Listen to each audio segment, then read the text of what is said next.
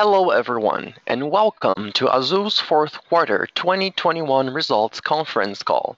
My name is Henan, and I will be your operator for today.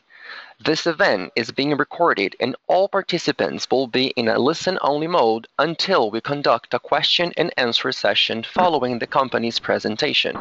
Should any participant need assistance during this call, please press star zero to reach the operator. I would like to turn the presentation over to Thais Haberli, Investor Relations Manager. Please proceed. Thank you, Henan, and welcome all to Azul's fourth quarter earnings call.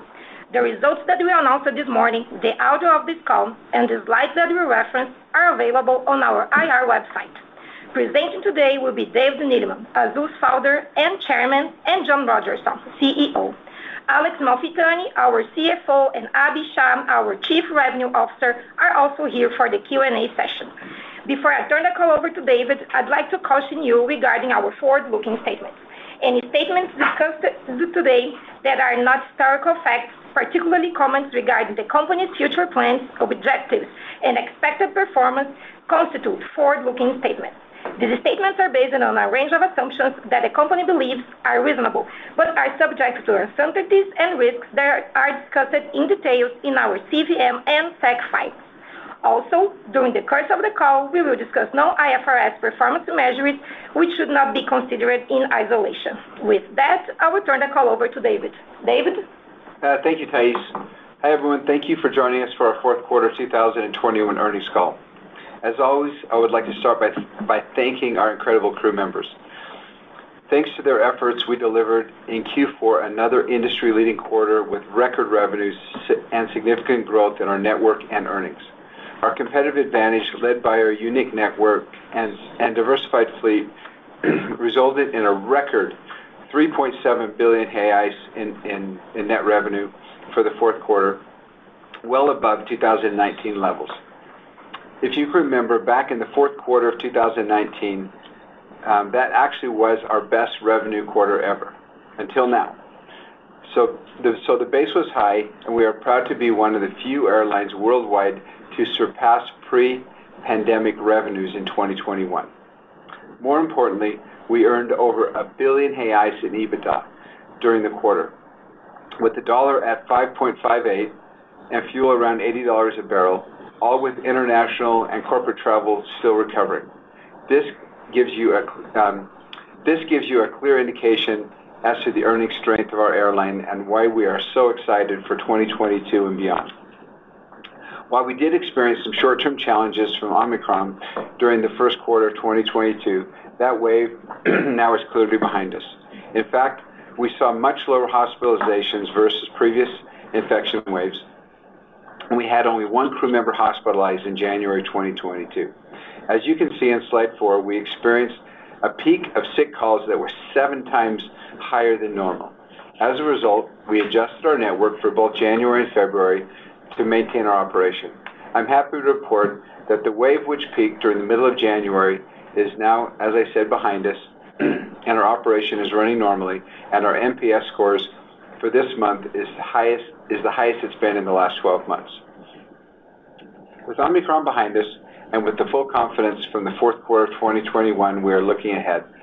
Slide five reminds you that aviation in Brazil has doubled over the past 10 years, and we were responsible for 60% of this growth.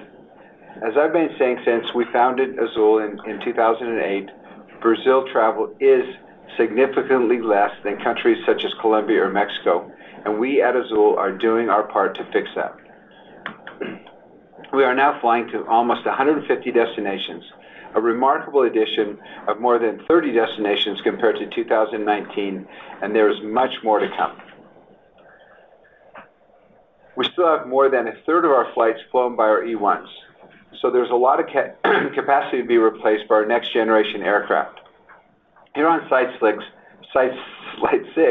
we just want to remind you of all the upside from our fleet transformation. We have already reduced fuel consumption per ASK by almost 20% since we started the fleet transformation. We are going to continue. And as we continue replacing the E1s with next generation aircraft, we're going to reduce fuel consumption per ASK and continue to significantly reduce our unit costs. With that, I will pass uh, the word over to John, who will give you more details on our outstanding fourth quarter. John? Thanks, David. I would also like to express how proud I am of our crew members, who once again were responsible for delivering great results during the quarter. As David mentioned, in the fourth quarter, our net revenue reached a record 3.7 billion reais, more than double the fourth quarter of 2020, and an impressive 15% up compared to our pre-pandemic level in 2019. RASK increased 18% compared to 4Q 2019 and 43% compared to 4Q 2020. During our third quarter call, we told you that trends were positive. Our unique network delivered record revenue performance from both leisure and corporate segments.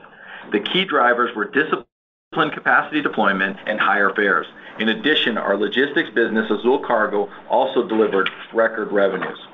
On the cost side, as you can see on slide eight, CASK in the quarter reached $0.3391, up 33% compared to the fourth quarter 2019, mainly due to a 51% increase in jet fuel prices, the 35% uh, depreciation of the Brazilian real against the dollar, and 15% inflation over the last 24 months.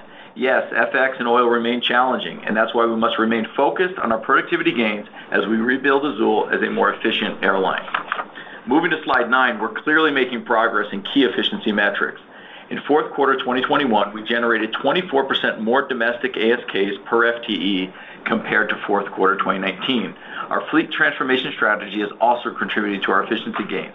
As David already mentioned to you, we reduced our fuel consumption per ASK by almost 20% since we started our fleet transformation. As we continue replacing those E1s with next generation aircraft, we're gonna reduce even more our unit costs going forward. The combination of strong revenue performance with the cost initiatives implemented allowed us to achieve positive operating income and EBITDA in the quarter. As you can see on slide 10, our EBITDA was again the highest since the onset of the pandemic. Operating income was 525 million reais in the quarter, representing a margin of 14.1%, while EBITDA already reached over 1 billion reais in the quarter, representing an impressive margin of 27.5%. This clearly demonstrates the earnings power and the potential of our business going forward as our annualized EBITDA exit rate is now over 4 billion free reais. Slide 11 shows some of our valuable drivers of profitability going forward. Our business units, Azul Cargo, TudoAzul, and Azul Viagens. These are fast-growing, high-margin businesses that will help us expand our margins. Moving to slide 12, Azul Cargo, our unmatched logistics solution, which now serves more than 4,500 cities and communities across the country, 2,000 of which we can deliver in 48 hours or less.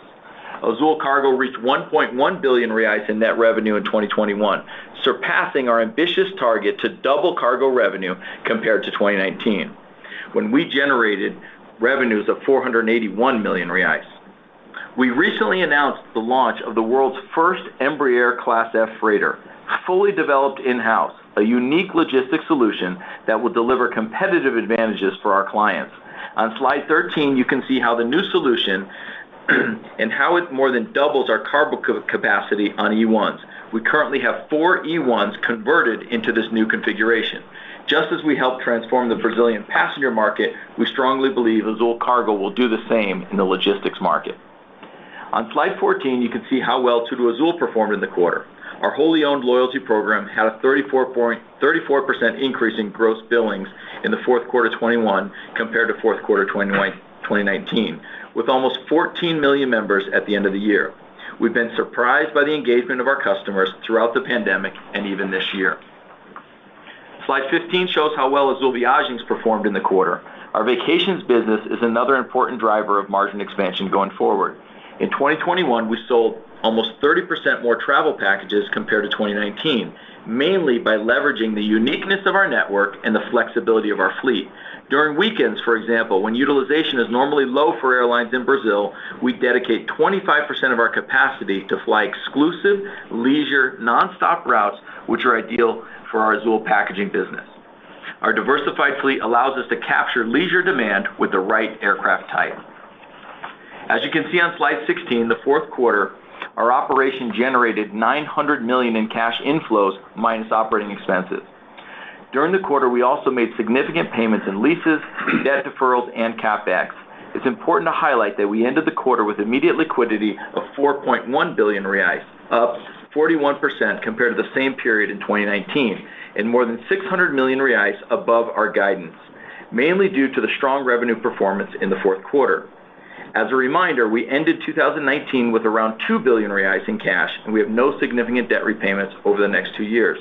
This liquidity position ensures that we can focus on the many opportunities we have ahead of us in this market.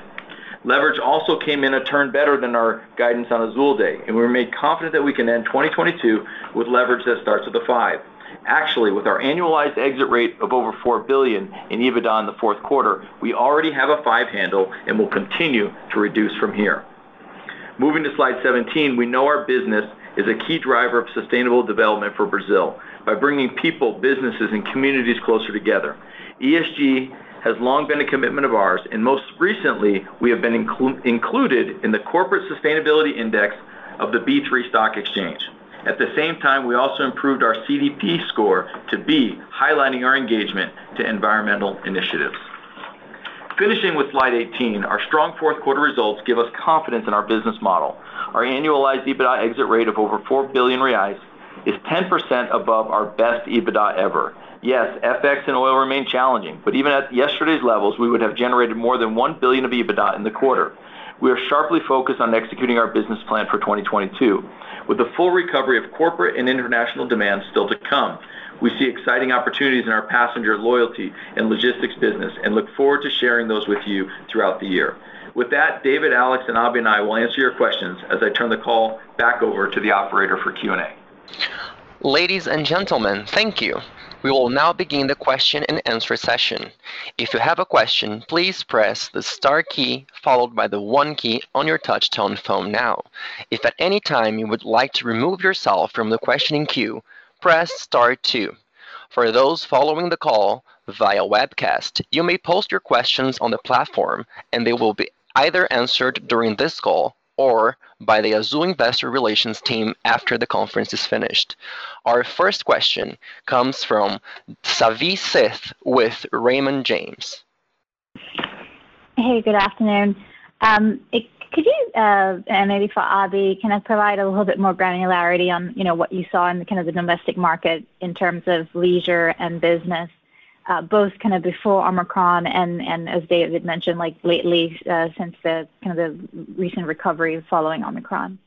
Yeah. Hey, Savi. Sure. Um, 4Q um, was strong in corporate and leisure. Uh, leisure was over 100% recovery uh, as the demand came back post second wave.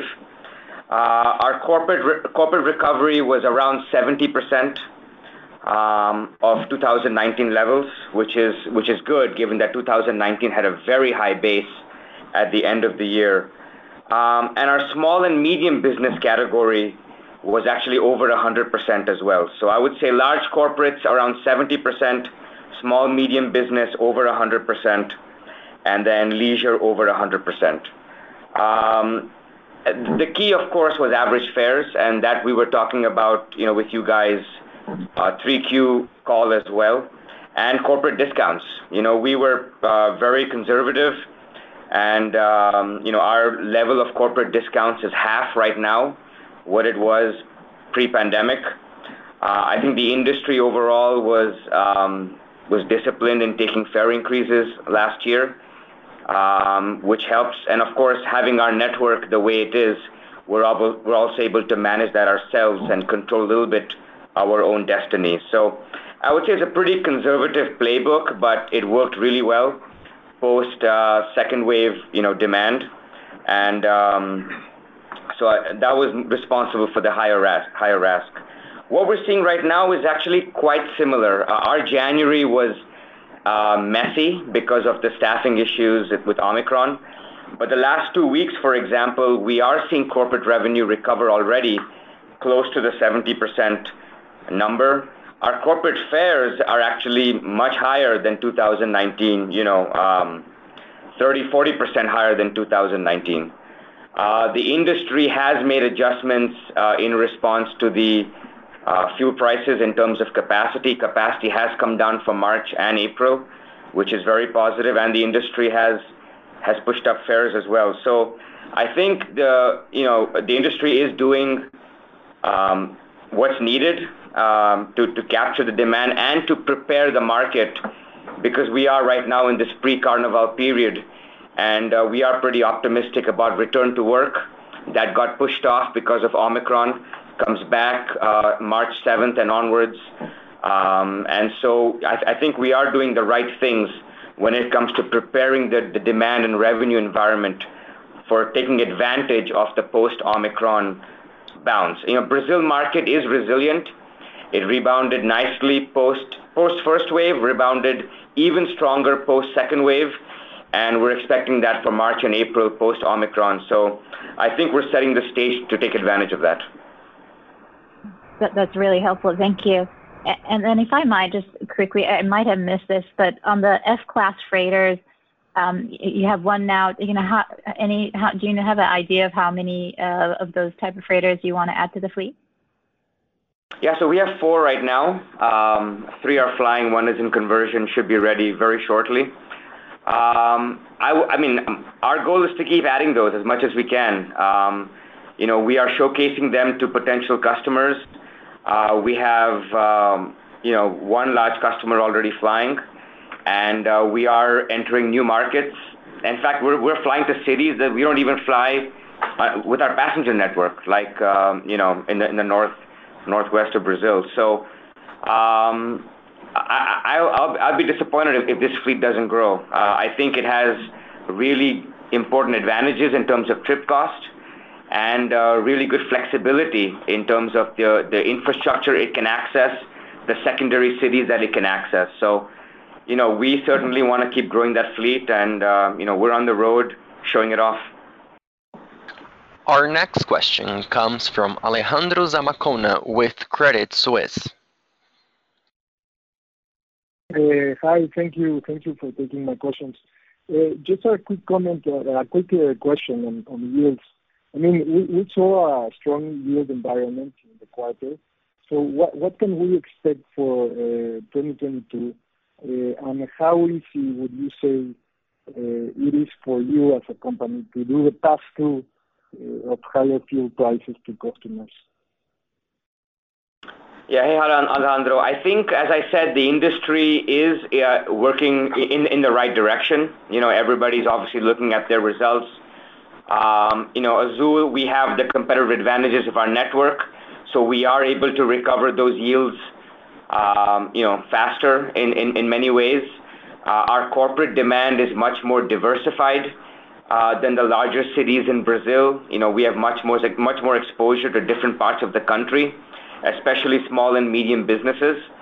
Um so I'm expecting that, you know, post-Carnival, uh, I'm expecting that that process to continue. As I said, our corporate fares right now are, you know, significantly higher than they were during the same period of 2019. So um, I think that the trend should be similar. Uh, obviously, you have to adjust a little bit for seasonality given first quarter and second quarter. I think that we are, you know, laser focused on making sure we recapture as much of this, um, you know, in terms of yields, in terms of all our revenue businesses, whether it's cargo, whether it's loyalty, whether it's vacations, uh, and also on the passenger side as well. So, um, you know, um, the recent trends have been encouraging on the yield side, and I expect that to continue as we come back from Carnival, and we have a good corporate month in March. Alejandro, the increase in fuel prices as well will, you know, drive a more disciplined market going forward with capacity across the across the entire industry. As many of you know, you know, one of our competitors went away in the fourth quarter, went bankrupt, which was ITA. That also has helped to kind of make sure we have a more stable market going forward. And I think the industry as a whole is focused on increasing yields and getting to profitability. Okay. Thank you, John and Alex. A second question, if I may. In terms of labor efficiency, uh, I mean, uh, labor expenses uh, 7% below pre-COVID, with the capacity at 98% of pre-COVID. So considering the inflation for these couple of years, this is a meaningful decrease, right? So, do you believe that going forward, it's fair to assume a normalization at some point, Or do you believe that uh, Azul can emerge uh, more efficient uh, after COVID in terms of labor? Yeah, Alejandro. So the gains that you see are permanent, right? There's nothing temporary there, but there are certainly more that we're going to pursue. You know, where do the gains come from? A lot of it is the fleet transformation, so the upgauging does allow us to be more efficient. We, you know, we can serve more customers with the same number of crew members, so that uh, helps productivity. We're also investing a lot in technology. There's been a change in customer behavior, which we believe is also permanent, right? Uh, customers have learned to uh, buy more online, to check in themselves. You know, the process is becoming more and more streamlined, which also helps us to be more productive on the personnel front.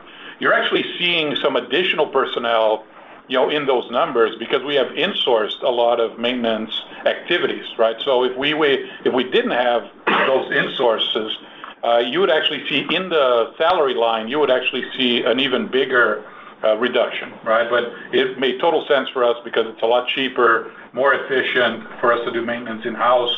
You know, we reduce uh, foreign currency exposure. We reduce the need to fly the aircraft, you know, abroad to do the maintenance event. So a lot of good things.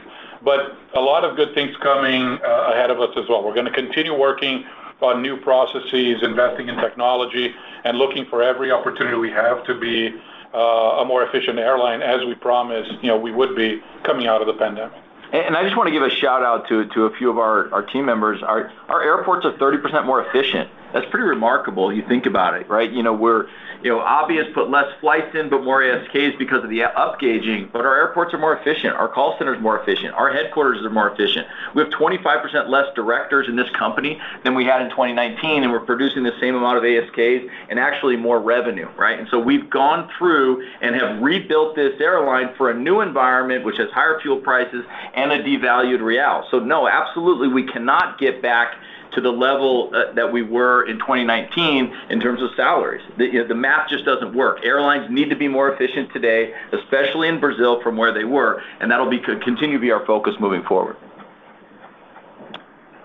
Okay. Very helpful. Thank you. Our next question comes from Gabriel Rezende with Itaú BBA. Hey, David, John, Alex, and Abhi. Good morning. Uh, we have two questions here. First, regarding the recent news flow on Ukraine and its impact and its impacts on oil prices.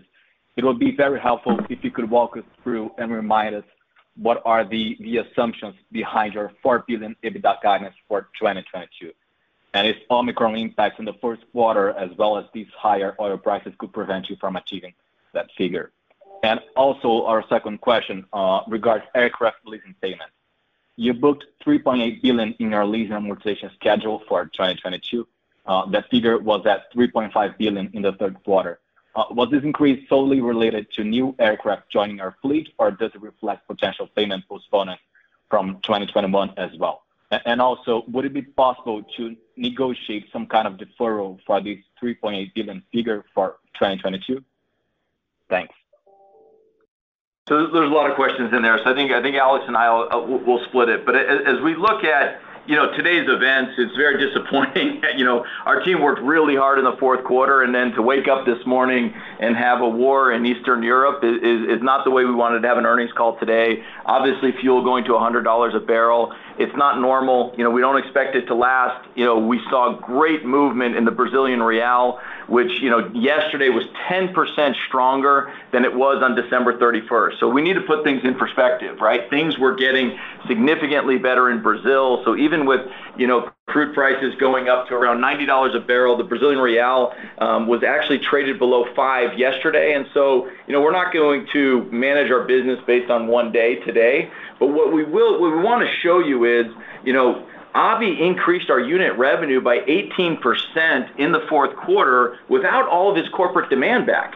He was able to do that with about 40% of our international network flying, right? This is the business model that we have that's quite unique and different than any other airline in the world, right? And so, um, you know, as we look forward, you know, it, obviously, we don't update our model based on the last two hours, right? But, you know, we were very confident in our ability to execute. Obviously, Omicron had an impact, you know, in our first quarter results. We pulled some flying down. We had to cancel some flights. But I wanna talk about what's a normalized Azul going forward, and I think what you saw in the fourth quarter is a normalized Azul. What most likely will happen is the real will probably be a bit stronger than it was in fourth quarter, and WTI will be a bit higher. And we wanted to highlight that if you looked at yesterday's WTI and yesterday's exchange rate, we still would have delivered over 1 billion reais in the fourth quarter. And that's before we continue to, you know, go forward with our fleet transformation plans. And so I'll let Alex kind of talk to the lease payments and where we're at, but I think we've got, you know, very good partners that believe in our business, and we're gonna continue executing upon our plan. Yeah. Hey, Gabriel. Um, yeah, so just commenting on the modeling. Uh, you guys know sort of what assumptions we normally use uh, for our forecasting. We use the Bloomberg curve for oil. We use the central bank focus survey for FX. But you always have to talk about three things together, fuel, FX, and fares, right? They all go together. You know, you can't have an assumption for one without having an assumption for the other. And as we've demonstrated over the last, you know, 14 years and counting, uh, we have the ability to pass through cost increases to fares.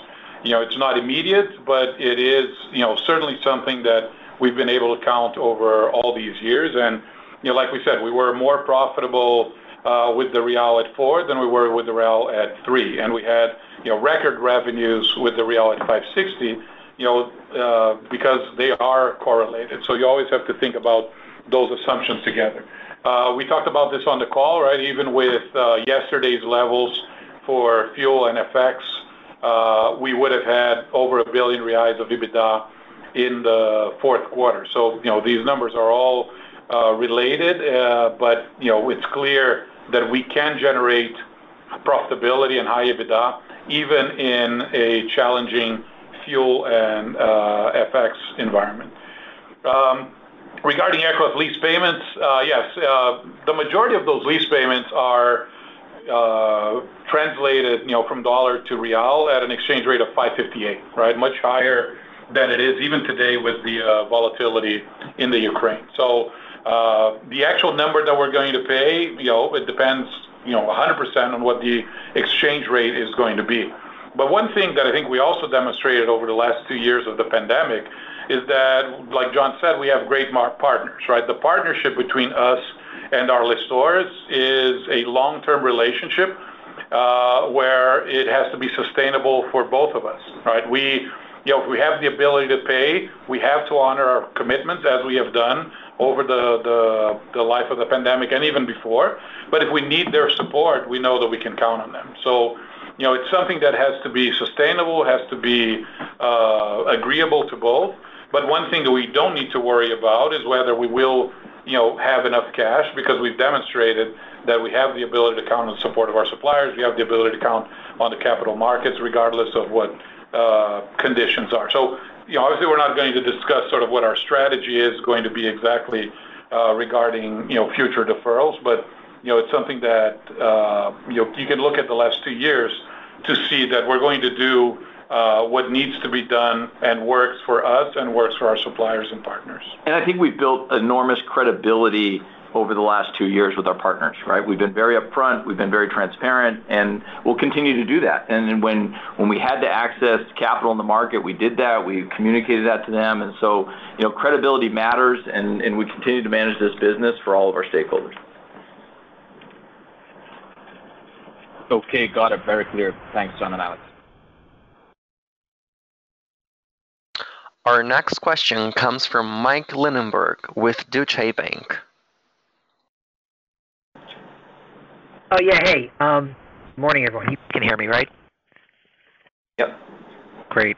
Hey, um, just uh, following up, I guess, John, on Gabriel's question just a few minutes ago. Um, you you did highlight, you know, sort of what your EBITDA was kind of annualized with what you did in the fourth quarter, your exit rate.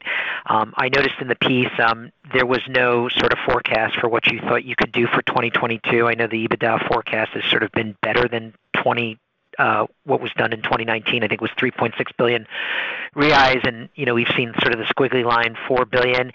Is is it because of, you know, just the events over the last, you know, 12 hours or so and, you know, the surge in energy prices, and we've had a lot of volatility with FX that you didn't feel comfortable putting a forecast out there? Or, you know, when you think about sort of, you know, the puts and takes and the various levers levers that you can utilize, that for 2022, that that 4 billion of reais is still very much within reach. um, If you can comment on that. Thank you. Yeah, Mike, I think the the events over the last, you know, 12 hours kind of, you know, I think we I think in my script, I mentioned 4 billion probably four or five times, right? So that's what we're focused on. Obviously, you know, some of the impact in the first quarter, you know, may may make that slightly less. You know what? If Abhi continues to outperform as he's done, maybe we're above it. But, you know, that's our focus. You know, we we don't wanna stick it out there at this time just because there's way too much volatility, but that's what we're marching towards. And so we wanted to show in the fourth quarter, without corporate demand fully back, without our international network fully deployed, we produced 1 billion of EBITDA. On the last week of December, we received five aircraft, Mike, and those five aircraft are next generation aircraft. There's two A321s in there that are gonna help us produce more EBITDA in 2022. And You know, I just think, you know, putting it out there right now with everything that's going on, you know, we're happy to talk to it. It's.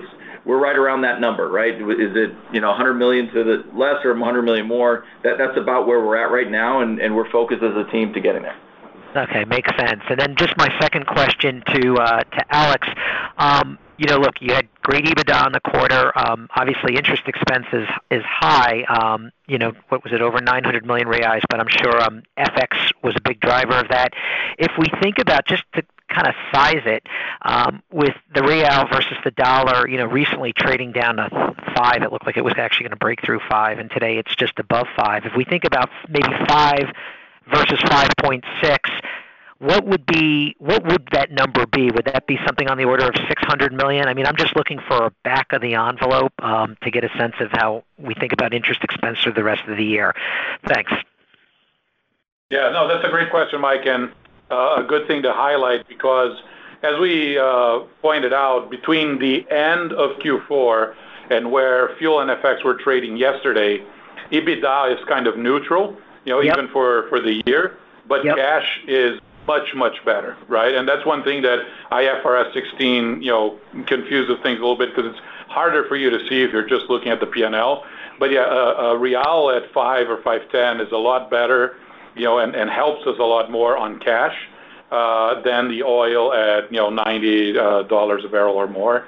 Uh, so yes, you know, you're talking about something in a magnitude of what you said in terms of help towards cash Uh, using uh, a lower real for sure. Okay. Lower dollar, stronger real. But but again, Mike, you're talking about interest expense, but you also get the help significantly on the operating leases as well, right? Yep. Yeah, you get help on lease, you get help on CapEx, you get help on deferred leases. You know, you get help on. You know, we are exposed to the dollar, as you know. We're essentially an imported service, right? And so when the real gets stronger, our cost, uh, you know, gets a lot lower and our cash improves a lot. Yeah, no, absolutely. And I, I'll just add, um, you guys did a fantastic job on the revenue performance. I know that didn't show up in my questions, but um, that type of, you know, RASK growth on uh, on sort of where your capacity base is, um, probably leading among all carriers that we've seen report thus far. So well done. Thank you. Yeah, we're paying for Abhi's Subway sandwich today.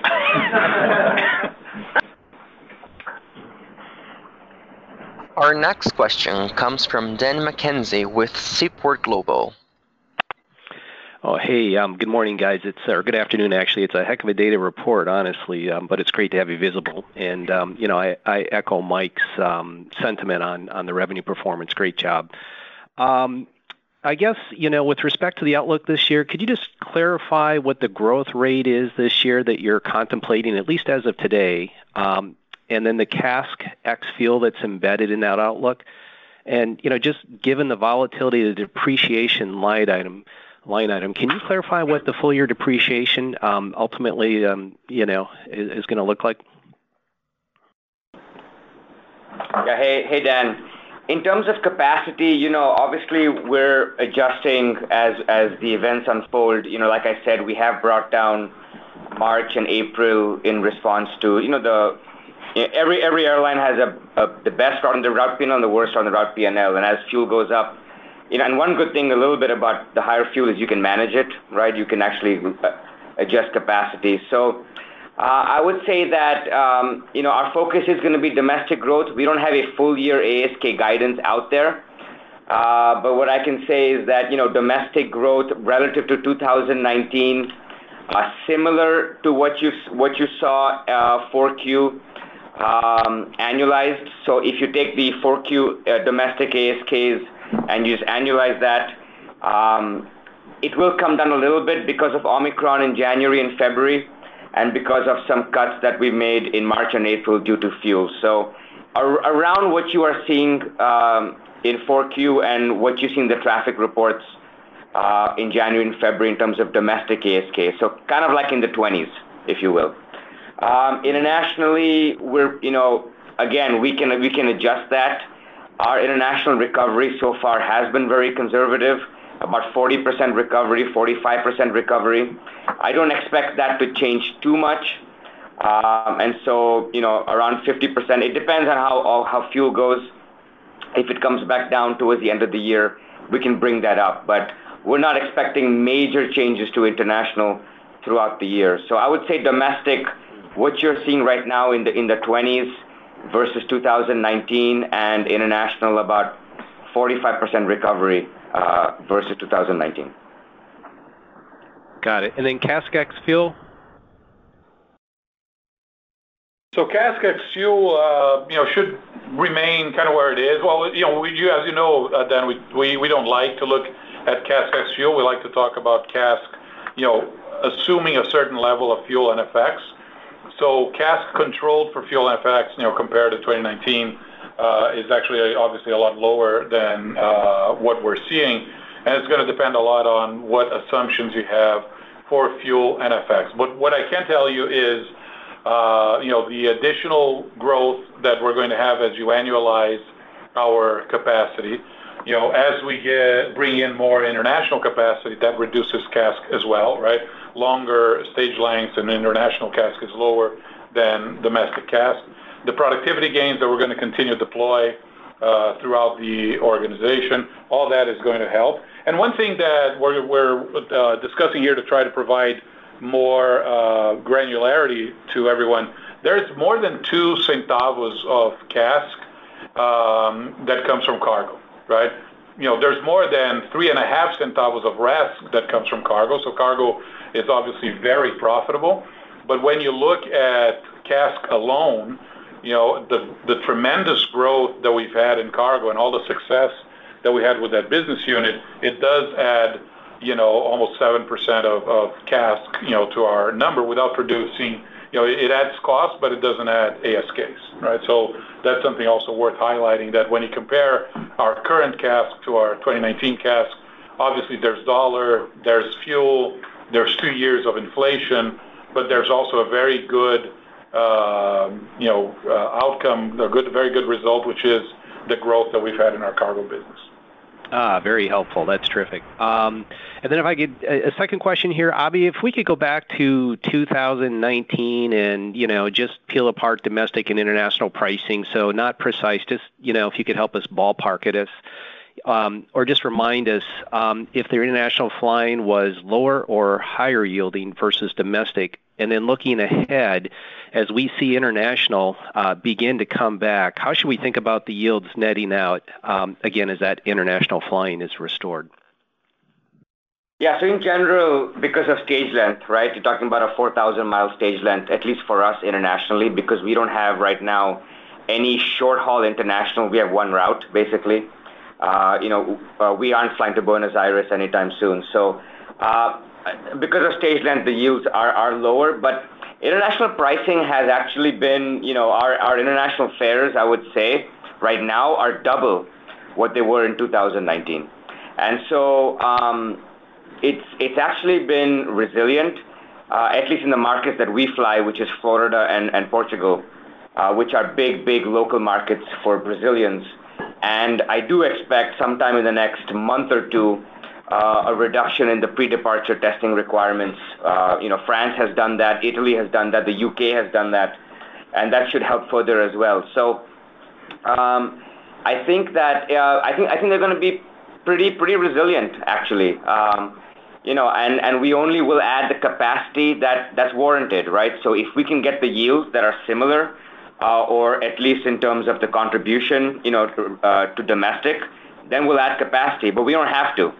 Uh, we are using our A330s, for example, in March, five times a week to Brussels, for cargo. And we actually sacrificed the Orlando route a little bit to ensure we can continue the Brussels route because that was a long-term contract. They're paying in dollars, and we pass the fuel through completely to our customers. We do have options when it comes to our long-haul network, and we will only bring back the capacity to make sure that the margin contributions are similar to what we're seeing domestically. Hmm. And domestically, as I said, you know, corporate fares right now, um, uh, in the last couple of weeks are 30%-40% above 2019 levels, uh, the same week in 2019. I think, uh, you know, we are being very um, aggressive on the fare side in a good way or conservative. Um, and you know, obviously our network helps us to do that. And I think the industry overall is trying as well. You know, I think the last couple of weeks, uh, the industry is trying to set the stage for a good uh, revenue recovery in March and beyond. So, um, I think, you know, overall the right things are being done. Hmm. That's terrific. Great job, you guys. Thanks. Thanks, Dan. Our next question comes from Felipe Nielsen with Citibank. Hello, everyone. Uh, good morning or afternoon, depends on where everyone is. But uh I have two questions on my side. I'll start with the first one.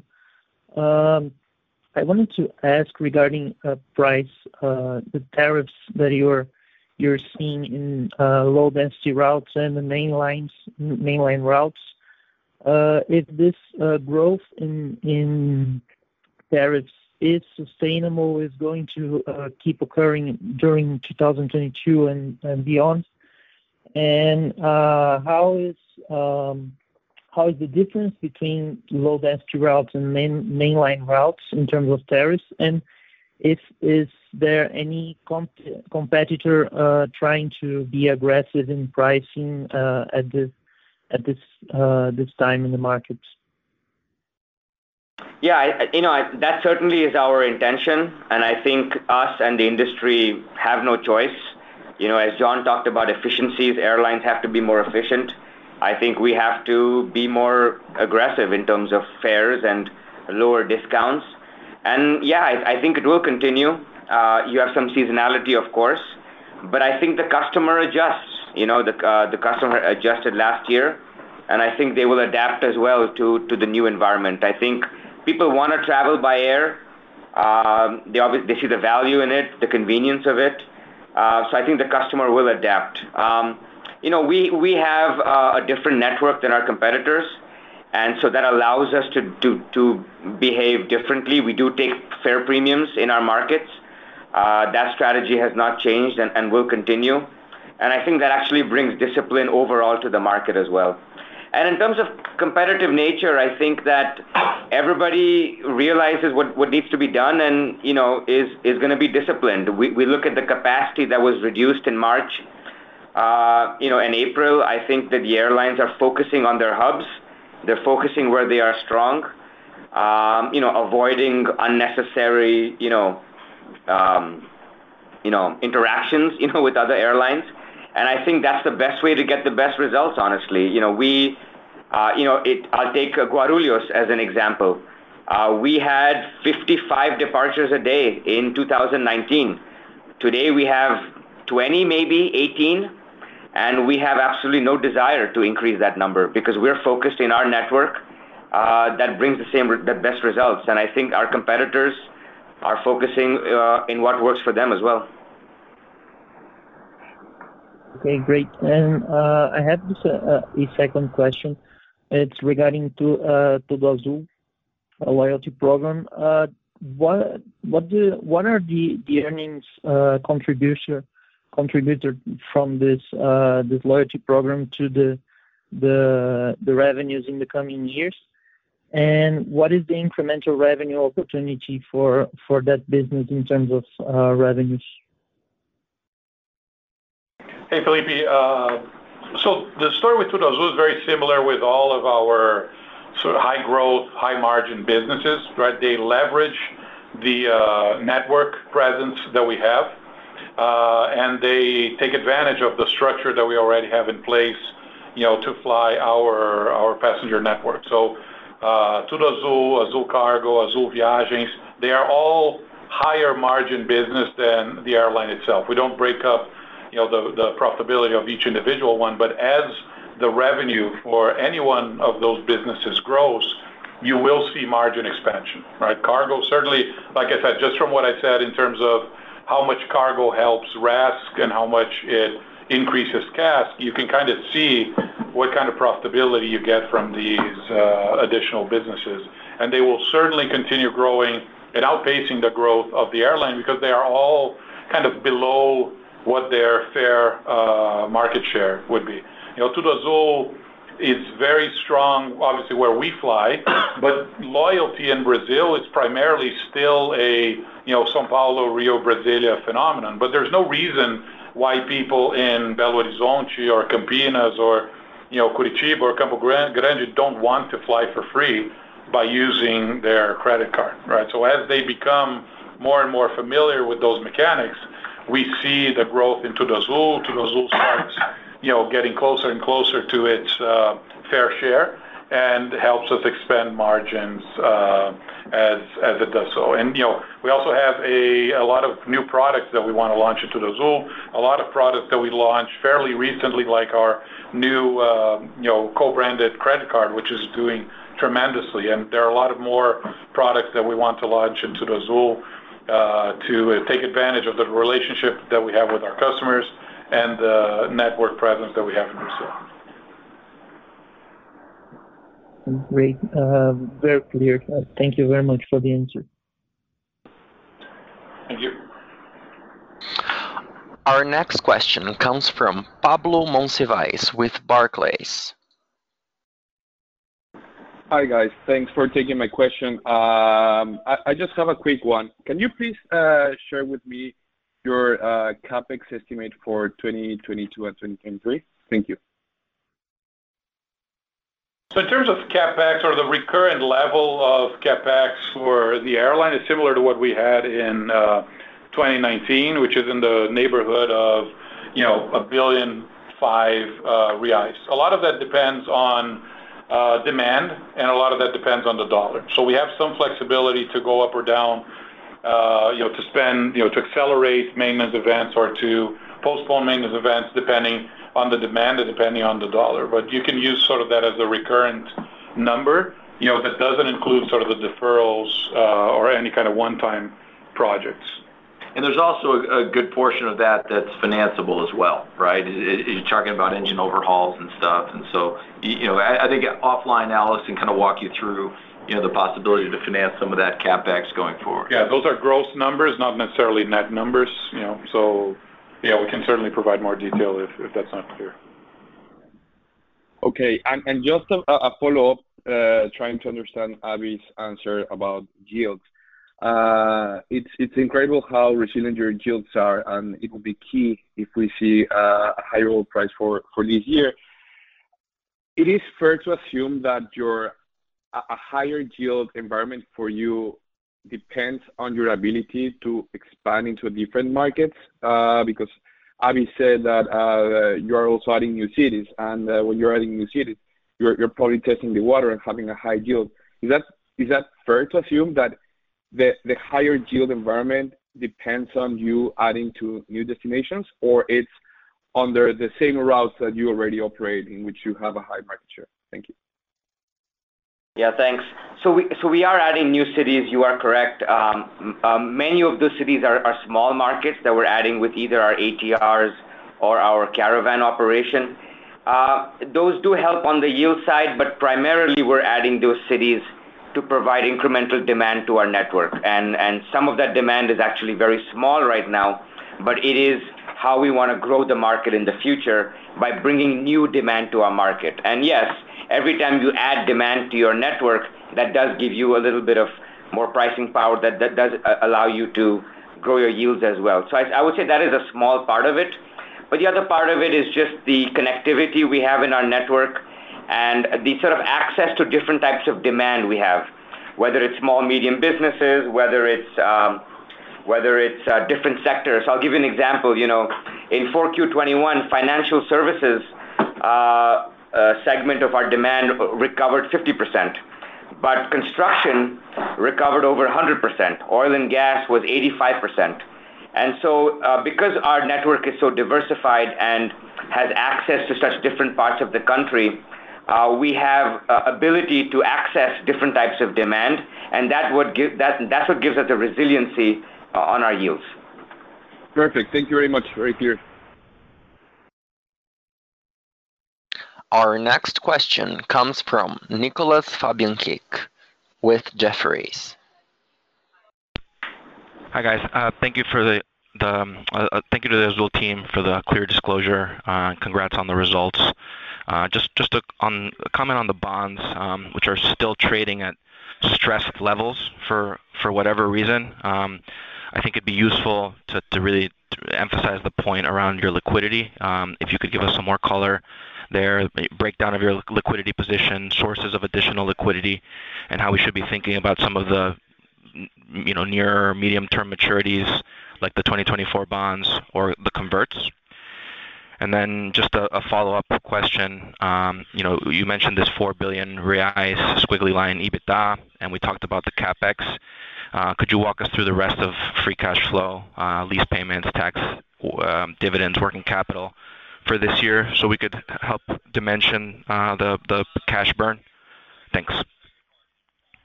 Sure. Yeah, they all go together, you know, so it's good to kind of walk you through the cash, you know, uh, proceeds and use. So um yeah, we're gonna have. Uh, so you have the squiggly line of about 4 billion reais in EBITDA. For example, if you look, you know, compare our revenue to our uh, cash inflows, which we have on the chart on the presentation, that cash inflow outpaces revenue, right? So there's an actual working capital good guy from the fact that we're recovering our network. You know, we still have capacity to add.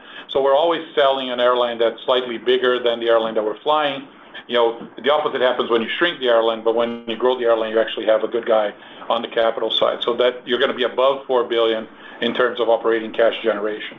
Um, you know, we have the rent, which is in the neighborhood of four billion. So With the operational cash flow, we can pay for rent, we can pay for, um, you know, uh, finance leases. You know, we can pay for interest, and that leaves you with, um, essentially CapEx.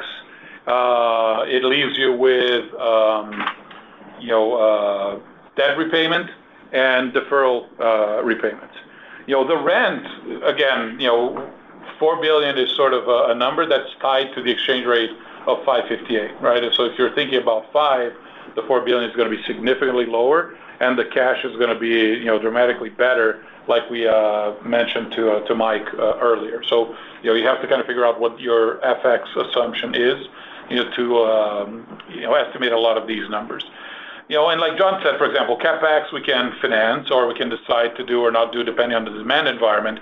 If the demand environment is good and I need the aircraft, then probably I can finance CapEx, right? If I can't finance CapEx, that probably means the demand environment is bad and I don't need the aircraft. So they all kind of go together, and they're sort of a natural hedge in terms of cash needs, uh, as we uh, kind of bring the uh, capacity back or need to, you know, have the resources to fly our network. You know, debt, you know, for example, bank debt is very low and, you know, we were able to roll over bank debt when the situation was much more complicated than what it is today, right? Before we had vaccines, before we were flying our network the way we're flying, before we were producing a 1 billion reais in EBITDA. So we're very confident that if we need, you know, to roll over bank debt, we can do it. Um and we also have a very strong cash position. We ended the year with 4.1 billion. You know, and as we mentioned on the call, our cash position going into the pandemic was around 2 billion. So I can also kind of go back to more normal levels of liquidity as the situation also goes back to normal and use some of that money to uh, pay the obligations that we have. So, you know, I think it's clear when you saw our uh, what we call the management plan, right, to get through the pandemic. Remember, Azul did not have any help from the Brazilian government as American and European and Canadian airlines had. Uh, we did not, you know, file for Chapter 11 as, you know, multiple airlines in the region did. And so we had to, you know, uh, create our own credit and working capital, and we were able to count on the support of all of our stakeholders.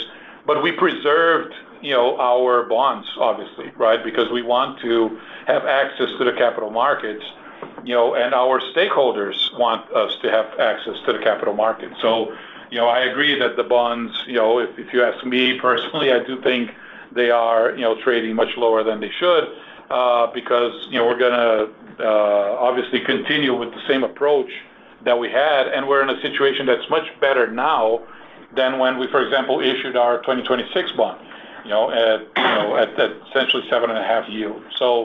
Uh, that's how we're going to continue uh, managing uh, our cash position. Thanks, guys. Congrats again. Thank you. Thank you.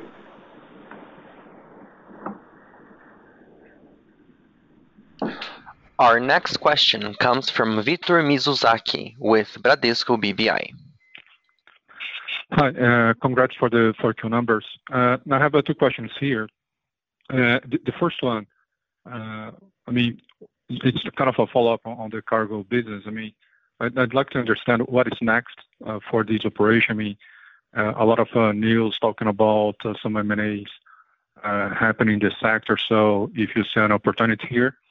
And the second one, in our recent meetings with ANAC, the regulator said that maybe in the second quarter, they may release new rules for airport slot distribution in Brazil.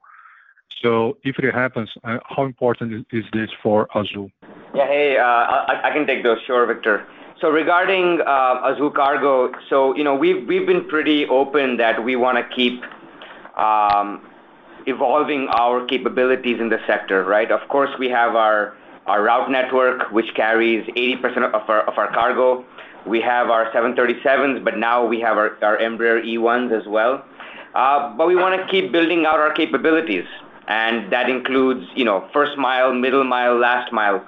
Uh, we have no intention of, you know, buying trucks or anything like that, but we definitely wanna have deeper relationships with our uh, ground transport providers on all sides of the logistics chain.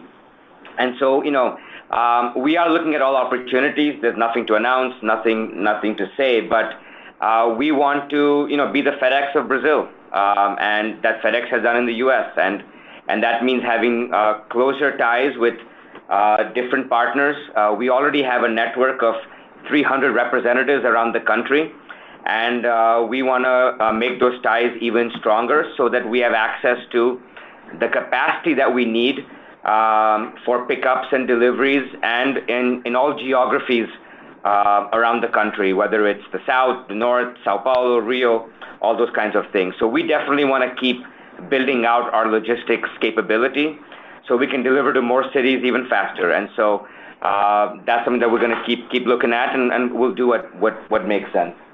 Uh, regarding the slot distribution rules, you are correct. Uh, ANAC is reviewing the the rule process. Obviously, we are very engaged, as are other interested parties like the other airlines um, uh, in Brazil. The airport that it impacts the most is Congonhas, uh, because that is an airport that is completely saturated and also closed, right? It's saturated, closed, and concentrated, in our opinion. And uh, those were the arguments that we have made, and we will make those arguments very similar to what we made when the Avianca Brasil slots were up for grab uh, back in 2019. So No major change to our position, um, and uh, we will see what happens. Uh, none of that is in our baseline plan. Um, whatever is a result of that will be an addition to what we are planning for 2022. We have no, you know, expectations, but certainly we are making the arguments Uh, for that uh, similar to what we made in 2019.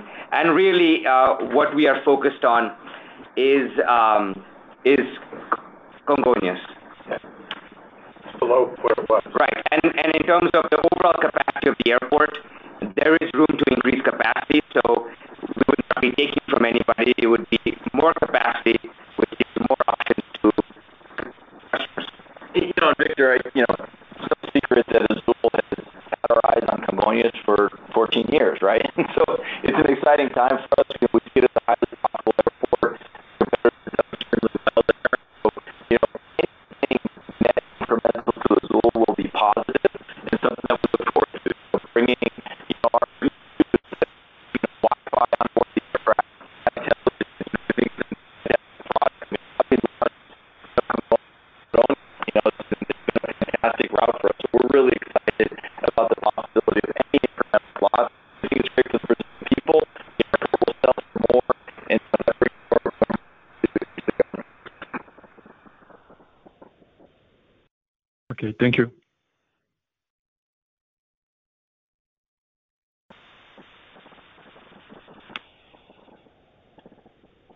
Our next question comes from Isabella Lamas with UBS. Hi, all, and congratulations on the results. I have two questions here. Uh, the first one is a follow-up on CASK ex-fuel, specifically on the dynamics for this quarter. 'Cause as we saw ASK improving at 9%, uh, quarter-over-quarter, we were expecting it would help with some cost dilution as well. However, we saw an increase in CASK ex-fuel quarter-over-quarter, so around that 9%. And we were wondering what could be the reason for this deterioration and how it should behave in the next period. Uh, I would appreciate if you could give us some color on this matter. And the second question is on the expenses adjustment regarding the COFINS provision at around 620 million. Could you please give us some more detail on what exactly it is about, and if we should consider this as a one-off effect indeed? Thank you very much once again. Sure. So, the bad guys in know, what's the dynamic in CASK, right? We're certainly more productive now, more efficient now than we were before. Uh and what's offsetting that, more than offsetting, unfortunately, is dollar FX and um, inflation and cargo, like I said, right? Dollar FX, inflation obviously are bad guys, uh, and the whole industry needs to deal with those. And that's a main, you know, one of the drivers, one of the reasons why we are all uh, trying to pass through cost increases to fares. Uh, if you control for all of those, you would see CASK going down, for sure. Uh, you also have to look at stage length. Again, you know, we mentioned the domestic international mix. Um, but, you know, if you could look at the core CASK and just see, you know, as it relates to the cost of operating the airline, you certainly would see improvement every quarter as we add capacity back uh, from uh, the reduction that we had during the pandemic. Hey, Alex, if I could just add, you know, we flew more than 100 flights, you know, Campinas to Brussels in the fourth quarter. You know, no ASKs associated with that. Obviously, that helped our revenue overall, and that's why you see a big gap up between the PRASK and the overall RASK. Alex mentioned this, you know, when he was responding to a previous question. But so that 1.1 billion of revenue that we produced didn't have any ASKs associated with it for our dedicated flights, and that also has a component that impacts our CASK.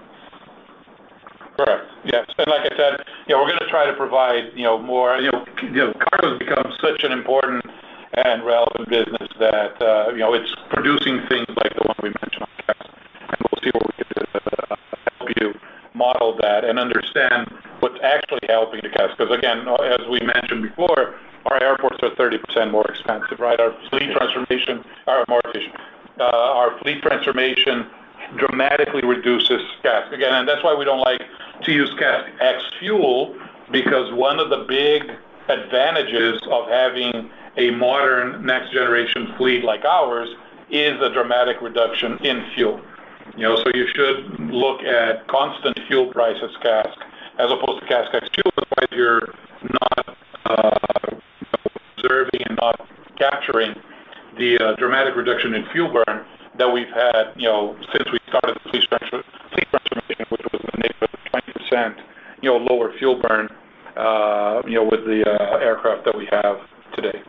Uh, and in terms of the provisions, you know, it's worth highlighting that it was an adjustment for a gain of 104, right? You know, the adjusted numbers were worse than the accounting numbers. Um, the big number there is the reversal of the one impairment. Um, and offsetting that partially, it's all non-cash, one-time Uh, revisions to provisions and COVID-related expenses. So absolutely, you know, they should be one-off uh, and non-recurrent, uh, and they are all non-cash as well.